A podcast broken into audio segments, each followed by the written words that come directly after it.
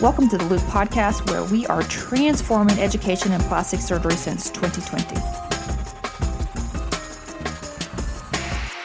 Hello, everyone, and welcome back to another episode of the Loupe Podcast. I'm Brian Bassiri-Tehrani, and today we will be going over burn reconstruction and some high yield pearls for the in service. This topic also covers critical care, so it's a fairly high yield area. We will try to highlight key points from previous in service exams to help out with guiding this review. You can subscribe to our YouTube channel to follow along with helpful illustrations. Today, I will be joined by Dr. Casey Sheck. Great. Let's fire this up. All right, let's do it. Let's start with some basic burn pathophysiology. Okay, so you want to start with the pathophysiology of burn leading to three zones. Those three zones start with the zone of coagulation.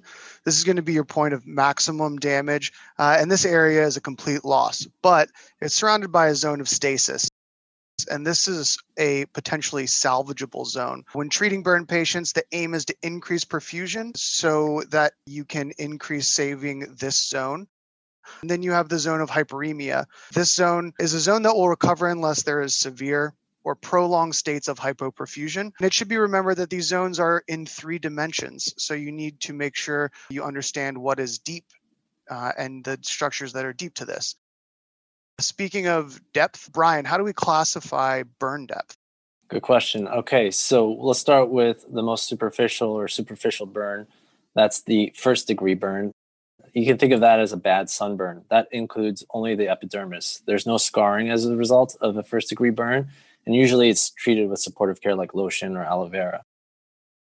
Partial thickness is also known as second degree, and that could be subdivided into superficial partial thickness and deep partial thickness. The superficial partial thickness includes the epidermis and the superficial portion of the dermis or the papillary dermis. This will blister and weep, it will reepithelialize, and it will lead to some scarring, and it can convert to an even deeper burn if it's not cared for. And that's usually managed with silver dressings and antiseptics. A deep partial thickness is the epidermis and the deeper portion of the dermis, including the follicular and glandular structures that's needed for epithelialization. So these burns will benefit from grafting.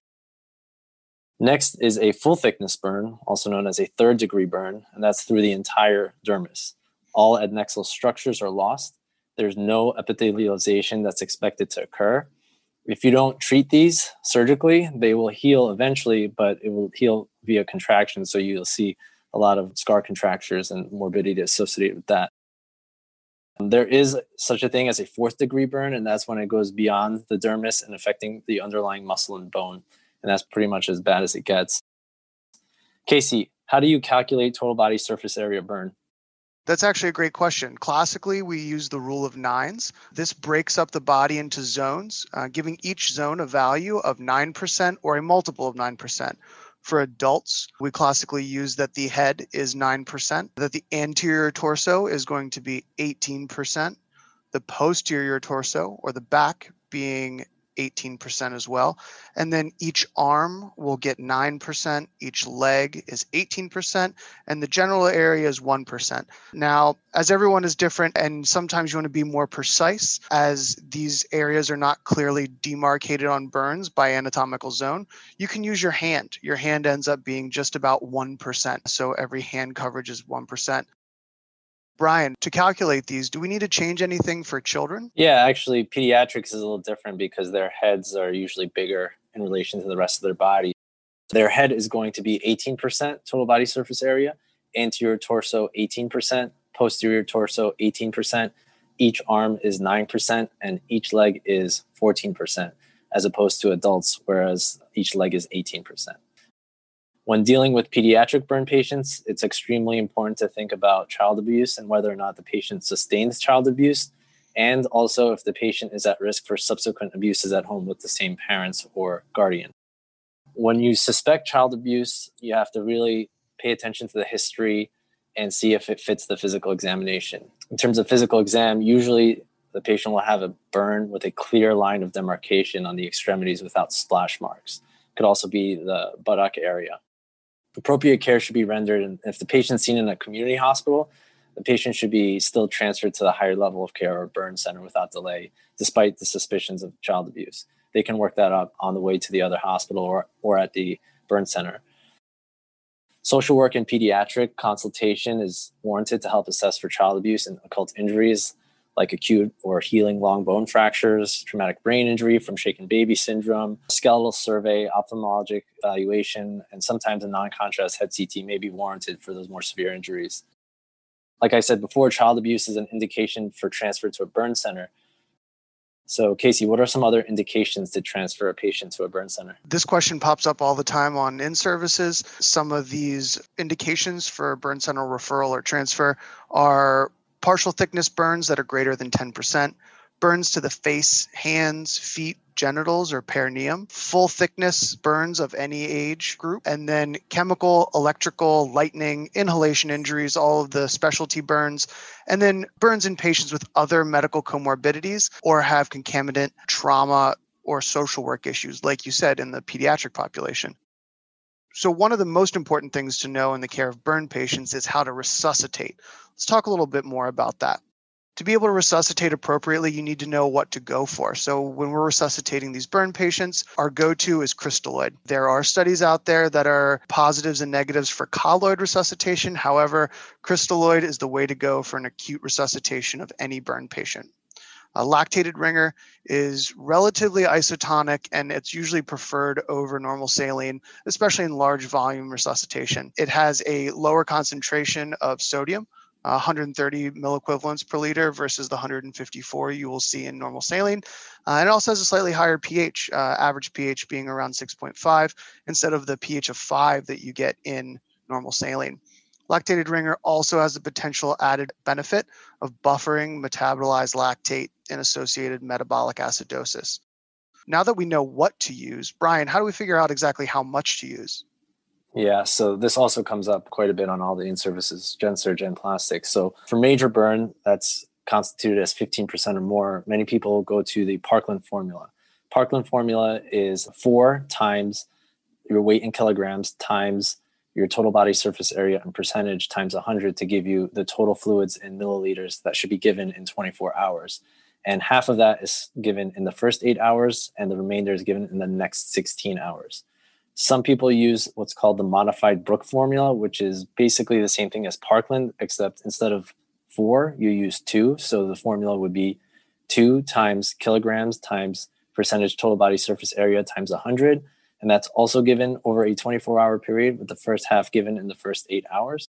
The ultimate goal of any resuscitation, whether using Parkland or modified Brooke, is to maintain urine output. And in adults, that's 0.5 milliliters per kilogram per hour and in peds that's one milliliter per kilogram per hour at least. Many burn centers nowadays they start at a parkland or a modified brooke rate and then every hour or so they titrate the fluids down based on the urine output. That way they decrease the risk of fluid overload. And since this is such a high yield topic i just want to emphasize a key point. A lot of times in the question stem they'll give you the weight they'll give you the percentage and they'll also sneak in how much time has passed and how much fluid was given on the field and that's a very sneaky way to trip you up. So uh, here's a good example: a 70 kilo guy uh, was evaluated one hour after sustaining a 50% deep partial thickness burn. And paramedics gave him two liters, and they asked, using the Parkland formula, what should be the starting rate for fluid resuscitation. So you're going to start with your Parkland formula. So that's four times 70, that's how much he weighs, times 50, which is his total body surface area percent, times 100. You calculate that, you get 14,000 milliliters over the first 24 hours.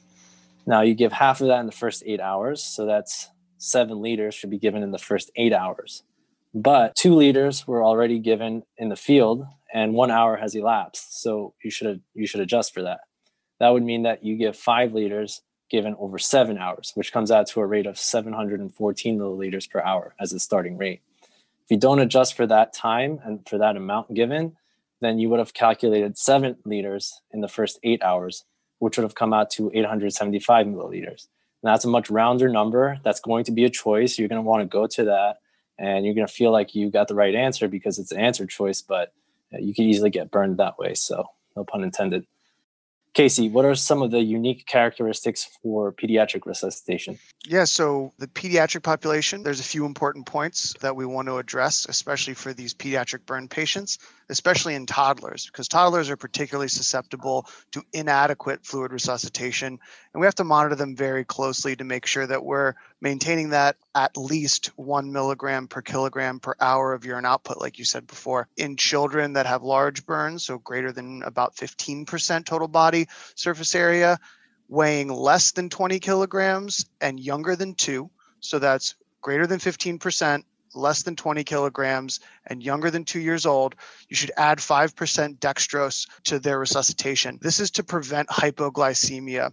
And these children can actually die from this. And the reason this is, is because the patient has, the children have low hepatic glycogen reserve and can quickly deplete this after a major trauma, especially with burns one of the things you also want to make sure you're doing is monitoring the patient for under resuscitation. Hypovolemia in these burn patients is caused by extravasation of plasma into the burn wound. And this is for all patients, not only pediatrics. But this decreased effective circulating volume leads to decreased cardiac output, it leads to decreased peripheral blood flow, and it leads to increased systemic vascular resistance, which sometimes will be a, a question on the in service and then also decreased urine output. So, if you're not monitoring the urine output and care is not taken, uh, you can actually inadequately resuscitate these pediatric patients. This leads to hypoperfusion and can lead to ischemic insults. Converting partial thickness burns now to full thickness burns can lead to end organ failure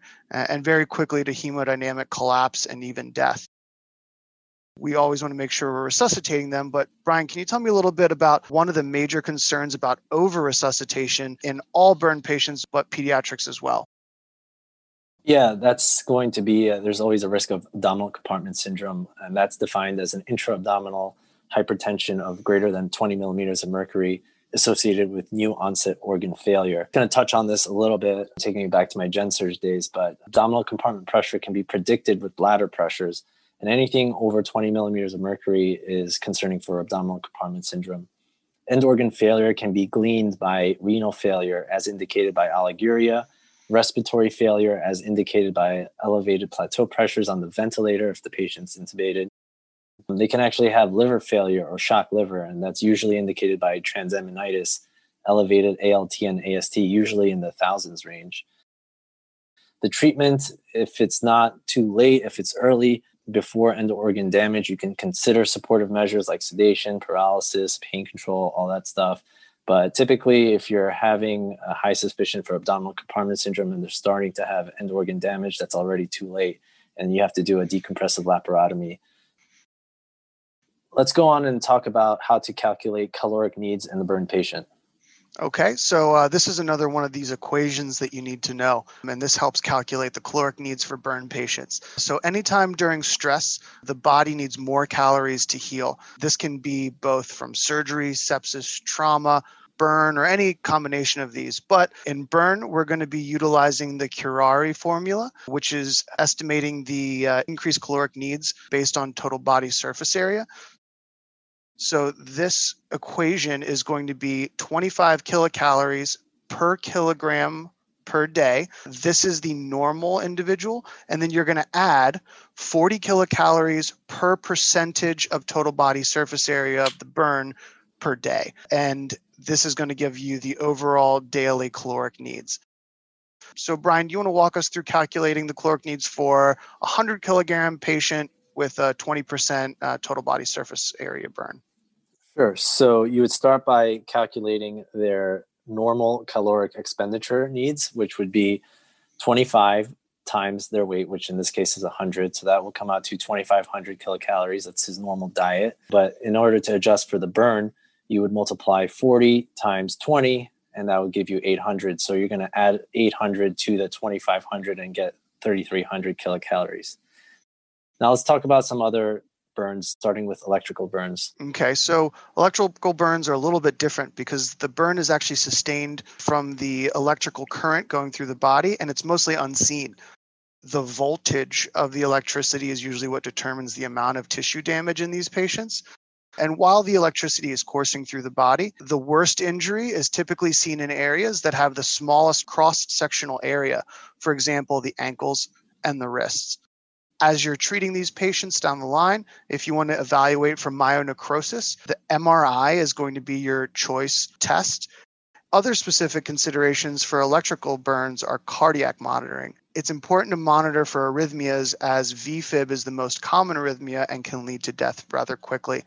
Other things to watch out for include bowel necrosis, acute renal failure, rhabdo, and cataracts in the future.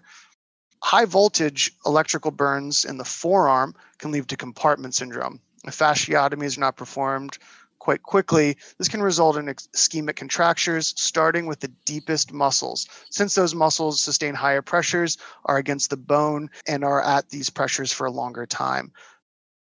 This is an in service favorite where they love to ask what muscle is at risk for contracture. The two deepest muscles that are up against the bones in the forearm are going to be FDP and FPL. Your answer is going to be one of those two, and just depending on what they give you, choose one of those two. Compartment syndrome should be at the top of your differential diagnosis with any signs of nerve compression or perfusion changes in a limb uh, in a patient that sustains a high voltage electrical burn. Brian, can you tell us a little bit more about compartment syndrome in burn patients? Yeah, this can be actually quite tricky, especially since if a patient comes in with a burn combined with a trauma and the patient's intubated and sedated, it might be challenging to tell if they have a true compartment syndrome or not because you can't really assess for pain, paresthesia, or paralysis. Sometimes skin pallor can be confusing too because if they have burn eschar, that can throw you off too.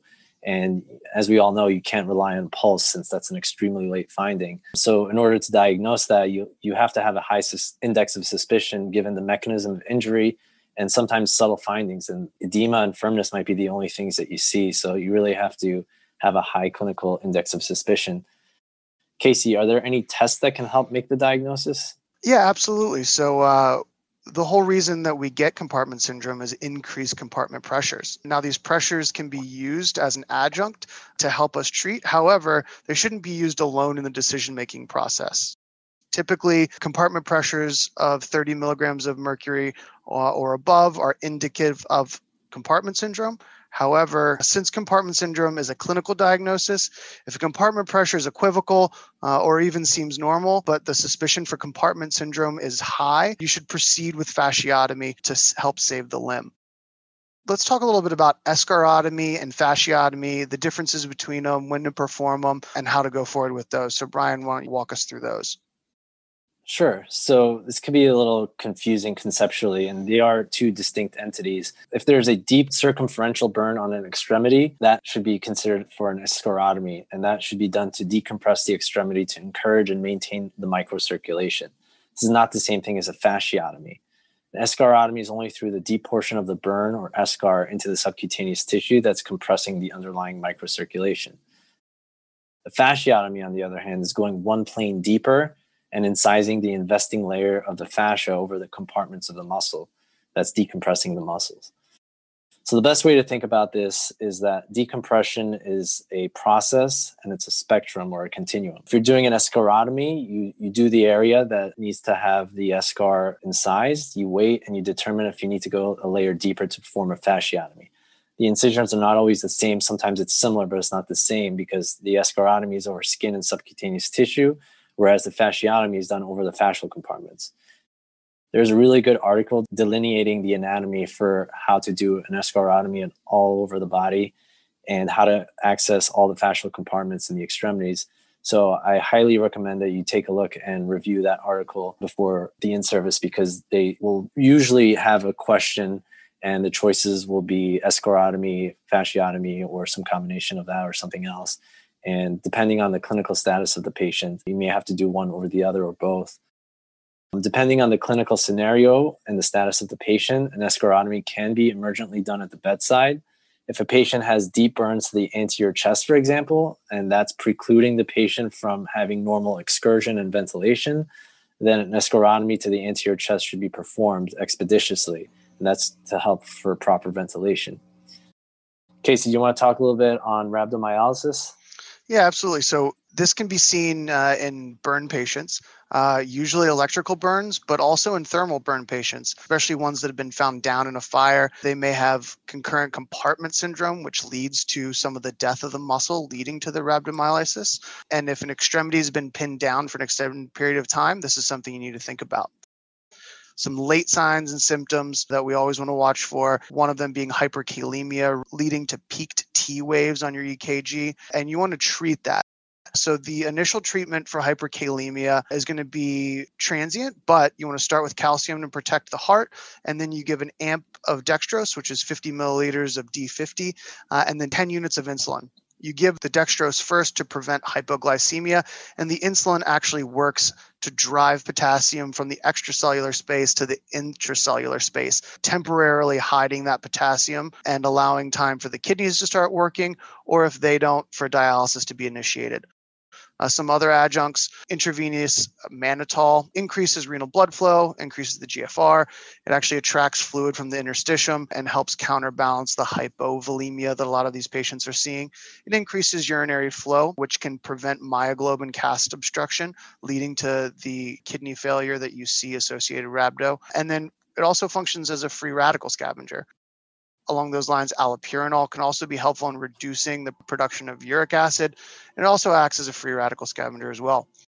Hypocalcemia, commonly seen in the initial phase of rhabdo. However, it doesn't usually require correction unless one of the signs would be impending seizures. So if you have impending seizures, you'll treat the hypocalcemia. We talked about thermal burns earlier. Uh, we just talked about electrical burns. Brian, let's talk about some of the other burns that we can see. Yeah, a little bit less common, but chemical burns can also lead to similar pathophysiology.